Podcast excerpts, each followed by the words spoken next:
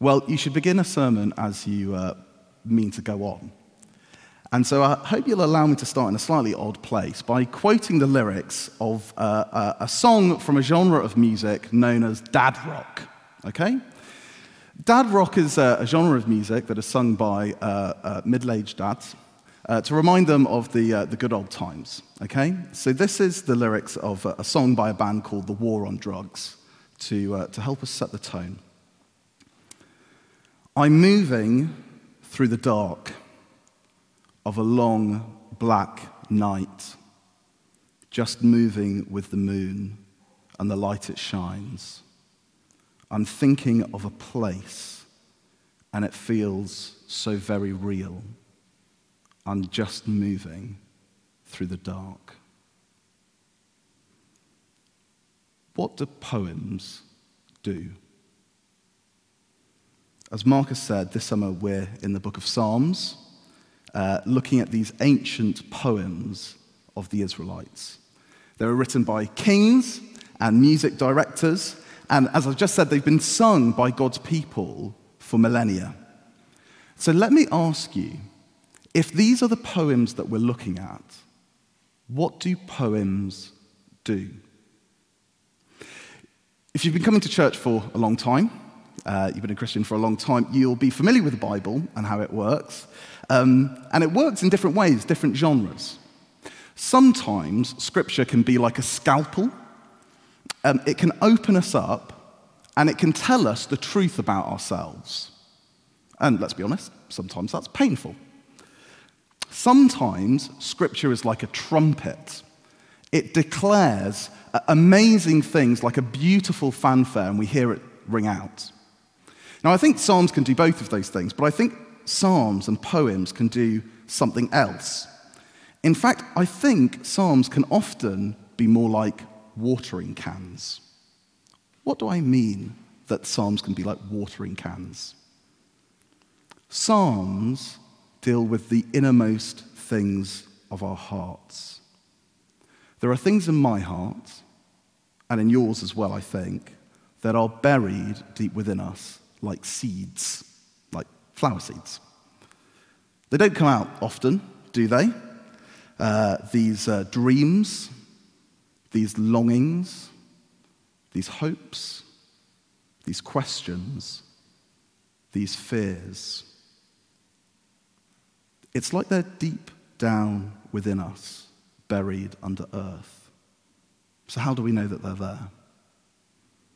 Our lives are lived in the day to day groceries, emails, the school run, but beauty and poetry can water those seeds of desire so that they sprout and uh, come to the surface so that they're visible.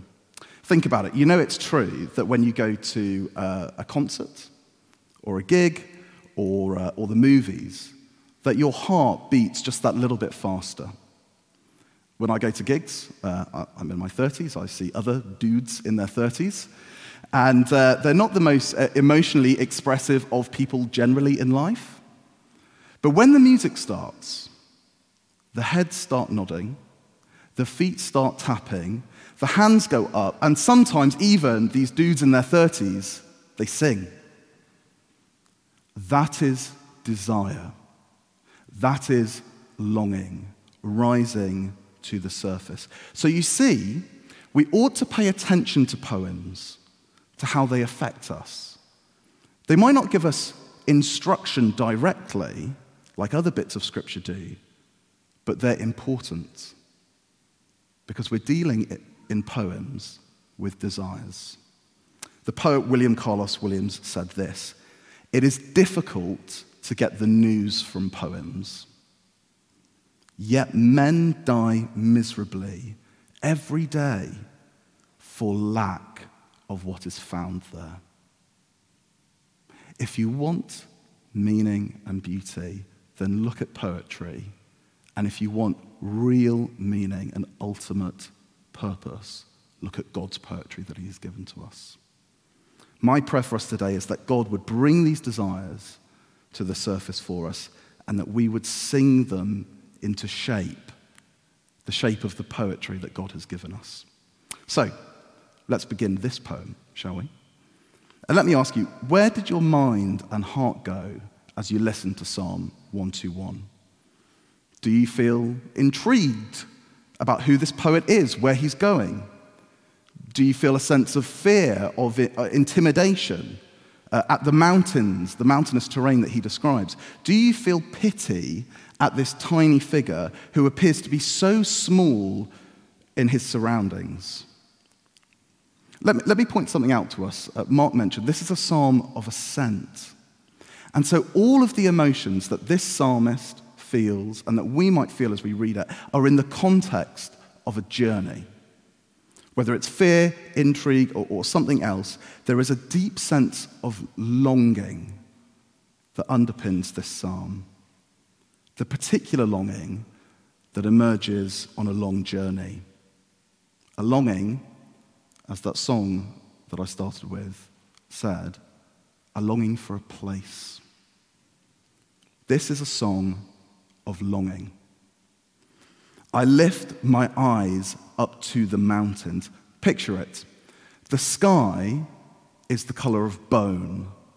The desert stretches to the horizon where it shimmers in the heat. A solitary figure leans on a staff and his eyes squint in the burning sunlight. From behind a headscarf, the man gazes out across the plain. I lift my eyes up to the mountains. And we start this psalm with this incredible, cinematic, even image. A traveler on a long journey, turning their view to the peak of a mountain range. Who is this person? Well, you see, this poet is a pilgrim. He's a foreign resident. He's from out of town. And he's a pilgrim who is ascending, a psalm of ascent. Where is he ascending to? Well, the songs of ascent were sung by the Israelites, like this pilgrim, who faced long and arduous journeys every year to Jerusalem. They would make these journeys from their homes, though they were dangerous journeys, to celebrate the Jewish festivals in Jerusalem. And like all good stories, we meet this character in the middle of the action. In Psalm 120, he set out from his uh, home. In Psalm 122, the next psalm, he will arrive at his destination. But here in Psalm 121, we are with the pilgrim mid journey. He's ascending up to the city of Jerusalem. He's on the road, but he is not yet at his destination but he is longing for it. And of course, if you're a Christian here today, this is like your journey. You have been called by God. You are journeying through this life to the New Jerusalem and up to the ascended King, the Lord Jesus, who is now seated at the right hand of God the Father. But you're not there yet, are you? We're mid journey, like our friend here in the psalm. And so you see, his song is our song, and his longings, our longings. I don't know about you, but I picture this pilgrim, and he's wondering where the paths will take him. I feel that sense of longing to be there at my destination.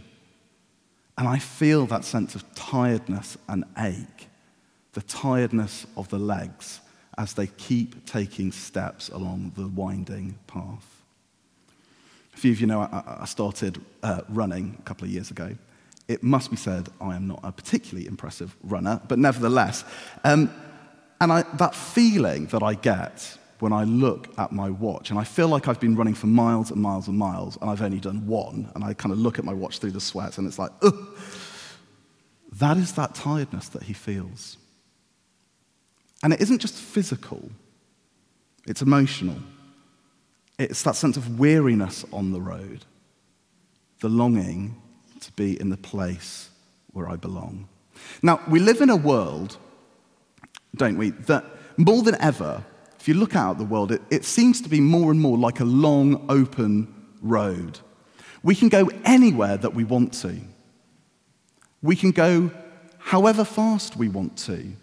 And we can go whenever we like. We're confronted with an open road, and our culture says to deal with this deep sense of wanting to be where we belong, you need to actually just get out on the road and travel constantly. You don't need a destination, you need to go and find yourself out there. Just enjoy the ride. After all, no one really belongs anywhere anyway. I told you there'd be some dad rock in this sermon, so here it is. Bruce Springsteen sang in Thunder Road Roll down the windows and let the wind push back your hair. That is the sense of exhilaration that the world tells us that we can find out on the road. Or Steppenwolf, uh, Born to be Wild. Get your motor running. Head out on the highway, looking for adventure in whatever comes our way. Sounds exciting. Freedom exhilaration, motorbikes. What's not to love? Give me the open road. And think about it today, you can literally be a digital nomad. If you're getting itchy feet about where you are, up sticks, hit the road, find a better place. And if you don't like it there, well, just move on. But even if we're, that's not you, you're not backpacking around Malaysia or whatever it is, we can settle into what I would call open road thinking.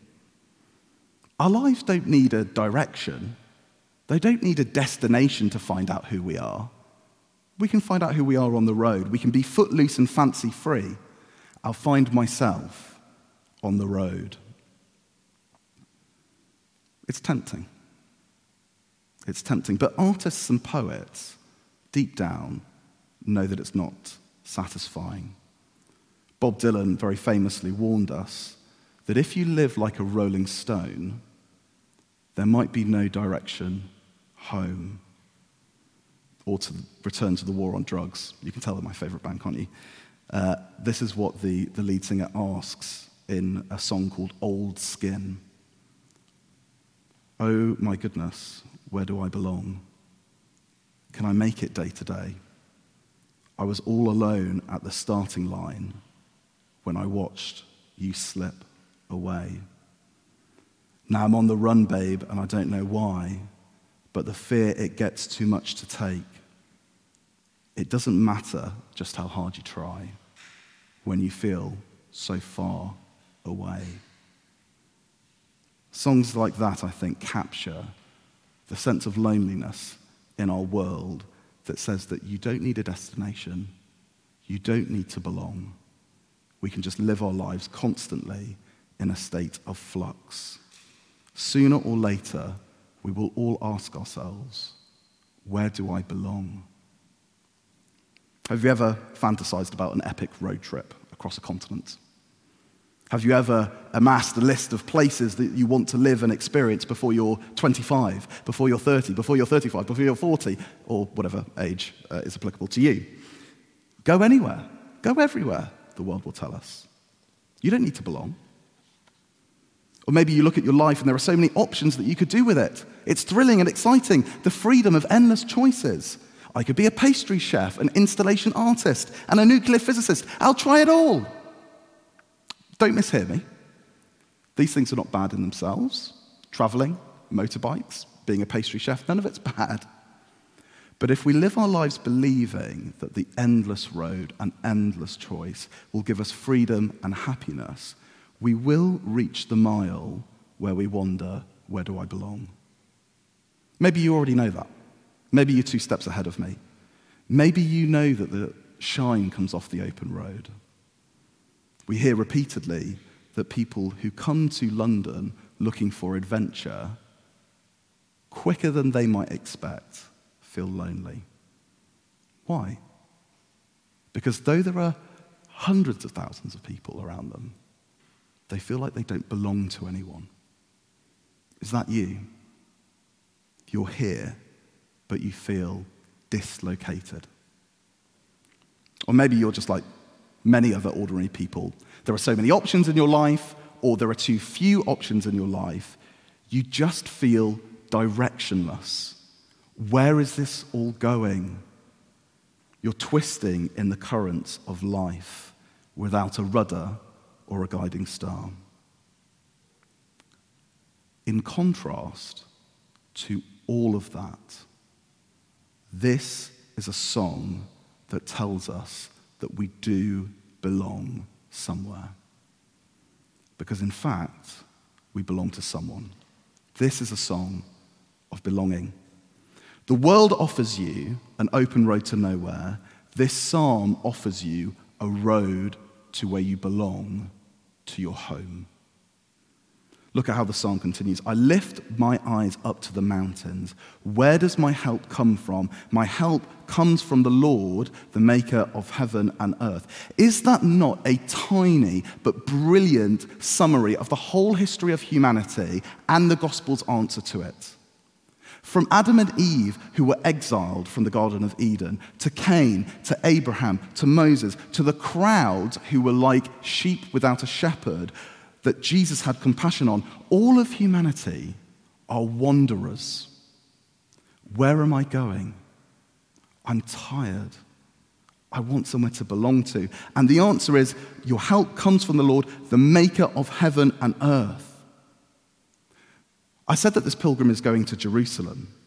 He's going to Jerusalem not because he heard about it on the Rest is History podcast, but because he understands that in Jerusalem he will meet this God that calls wanderers to himself. He will meet the living God to whom he belongs. And who is this God? This God is the maker of heaven and earth. The God who calls wanderers to himself established all the paths of the world and the open skies overhead, the heavens and the earth. So, any flattering words that the world can offer us about freedom out there cannot compare to the words of welcome that pilgrims will receive at their journey's end when they meet this God who has called them. And you know, if you're a Christian, you can join in with this pilgrim's song too, because you belong to this God and you belong with him. Isn't this what Jesus said to his disciples? Do not let your hearts be troubled. You believe in God, believe also in me. My Father's house has many rooms. If that were not so, would I have told you that I am going there to prepare a place for you? And if I go and prepare a place for you, I will come back and take you to be with me, that you also may be where I am. You know the way to the place where I am going. Thomas said to him, Lord, we don't know where you are going, so how can we know the way? Jesus answered, I am the way and the truth and the life. No one comes to the Father except through me. God has called you to himself in Jesus Christ. And therefore, wherever you go now in this life, you have a place where you belong and it is being prepared for you by Jesus Christ himself.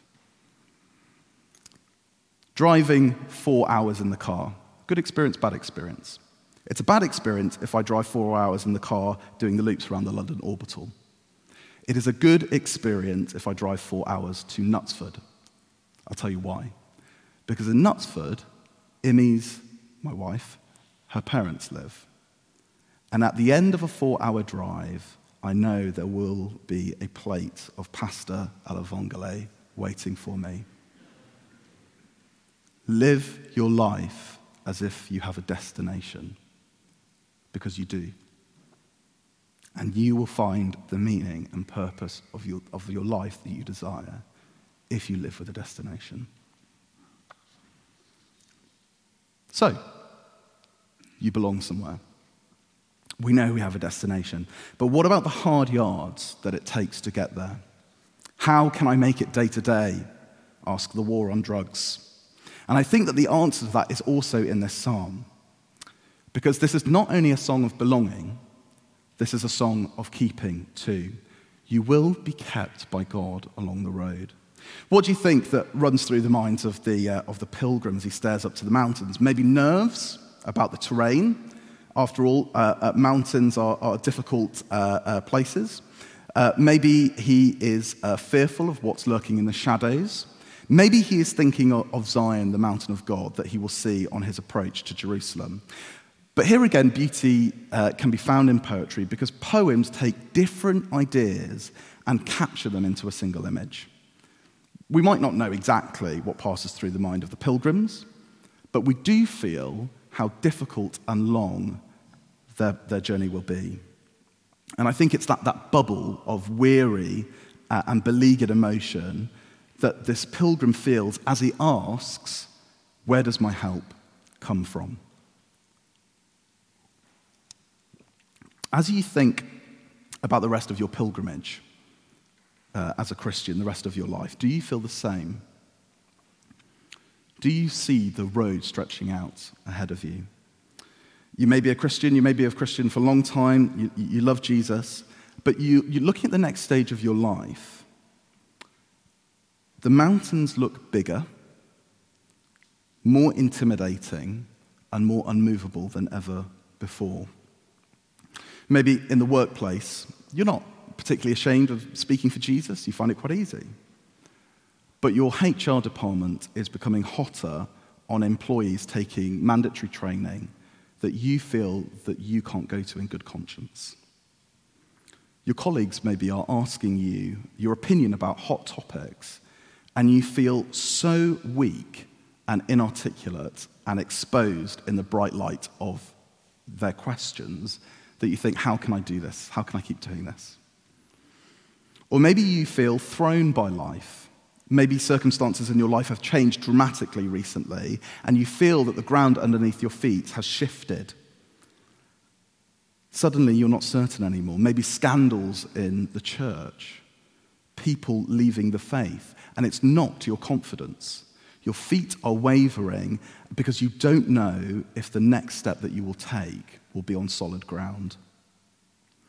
You see, to return to our culture, I just don't think the answer to how can I make it day to day is that satisfying, is it? We can go anywhere we want, we can do whatever we want to do with our lives, but that means that all the pressure is on you. Where should I go with my life? We ask our culture. Anywhere you want is the answer. How do I get there? Do I ask. That's your problem, says our culture. In contrast, because we belong to this great God, and because pilgrims belong to him, this God, verse 7, will keep you from all harm. He will watch over your life. He will keep us. This is a song of keeping. The whole of the psalm reinforces that God's watchful eye and guarding presence will be with us on the journey. Read with me. He will not let your foot slip. He who watches over you will not slumber. Indeed, he who watches over Israel will neither slumber nor sleep. The Lord watches over you. The Lord is your shade at your right hand. The sun will not harm you by day, nor the moon by night. Now, I, I remember one time getting sunburnt. It was very memorable because I got sunburnt in Scotland in a heat wave. At least it was a heat wave for Scotland. And, and the next day, I had to drive all the way back down from Glasgow to London in a car with no air conditioning. And it was not fun. Pilgrims would not have had to deal with the scorching heat of Scotland, they would have had to deal with the scorching uh, heat of the Middle East. And maybe in your life, you don't feel the heat of sunlight, but you feel the heat of pressure on you from the outside pushing down on you. Maybe you feel that pressure. Maybe, slightly differently, and something else that the poem evokes is that inner sense of dread in the depths of the night. Not pressure from outside, but anxiety within. The thing that makes you wake up at 3 a.m. in the morning in a sweat with a dry mouth and a stone in the pit of your stomach. Well, whether it's the middle of the night or whether it's in the glare of your day to day, God will be with you, watching and keeping, because he does not slumber or sleep like we do. God will keep you. What does that actually mean? Well, it doesn't mean that pilgrims will never come to harm, does it? Because the pilgrims here are only too aware of what can go, along, uh, go wrong on long journeys. As you think about your life for a moment and the life of people in this community, uh, we can see moments of real suffering illness, unemployment, relationship breakdown, poor mental health. The Christian life is not a cakewalk. It's not easy. It's difficult. J.C. Ryle said, Conversion is not putting a man in an armchair and taking him to heaven. It's the beginning of a mighty conflict in which it costs much to win the victory. But you know, through those experiences, the psalmist says that God will keep our feet from slipping. God will keep us on the road to this final destination. Nothing, echoing St. Paul, nothing will come between us and the love of God. Because God watches. In all those circumstances that I've described, God will provide what you need for your pilgrimage because He will be your shade. Maybe not physical shade, but He will be your shade. If your work is putting pressure on you to compromise, or you don't know what to say in the face of questions, if the heat of life is pressing down on you, God will provide the shade of his presence. If you feel your foot slipping on uneven ground, or the darkness of the night is pressing in on you, God will give you himself to be himself, to be your sure footing. God is with you on the road and so, whatever your week has been like and whatever it will be, you can sing this song with us. Because this is a song of God keeping us. Lastly, let me, let me end with this. This is not just a song of keeping. Did you see how the psalm ends? This is a song of keeping forevermore. God's keeping of us will extend beyond this life. The Lord will keep you from all harm. He will watch over your life. The Lord will watch over your coming and going, both now and forevermore. God will protect our walk with Him, our lives. When we leave a place, when we arrive at a place, God will watch over us. But this promise is forevermore. Surely, the world tells us, when we die, we leave behind any companions we've journeyed with on the road of our lives. Surely there is a last going, a last leaving, a last journey into the darkness alone. Surely, the world tells us, there is no one there to watch for us and care for us there. But here again, the Christian faith can provide comfort in the truth and beauty of the gospel. God will watch over us even when our earthly journey is finished, even in death. How do you know that God will watch over you at the end of your journey on earth? There was another pilgrim, wasn't there, who traveled to Jerusalem to celebrate a feast. His path was difficult. And rather than joy of feasting, it ended in betrayal, abandonment, and torture. His eyes were raised to the mountains, and the mountains consumed him. And he went into that undiscovered country from whose bourne no traveler returns. He went into death. This was Jesus of Nazareth. Jesus would have probably known these songs. He would have made this journey uh, uh, many times before and sung there in Jerusalem with pilgrims. But in his death, Jesus became the culmination of the feasts that he celebrated as a man on earth. He became the sacrifice that those sacrifices pointed to. His body was broken, and as we celebrate communion, we'll receive sustenance from his broken body for our earthly pilgrimage. And then, as we say in the Creed, three days later, he was raised from the dead, showing pilgrims who follow him that even in death, God watches over them. I don't know where you are in your pilgrimage. Are you far along the road, or are you just starting out? Let me say this Are you longing for a home? The Lord is preparing a place for you. You belong there. Don't forget where you're headed. Are you struggling to take the next step? He will keep you. So keep your eyes fixed on Him and don't stop journeying, but do it courageously. Are you nearing the end of your pilgrimage? Here are some wonderful words from J.R.R. Tolkien, uh, the author of The Lord of the Rings, about journeys that come to their end. Eyes that fire and sword have seen, and horror in the halls of stone, look at last on meadows green, and trees and hills they long have known. That is what the welcome will be when you meet the Lord Jesus. Or to use this psalm, the Lord will watch over your coming and going, both now and forevermore. Let's pray together.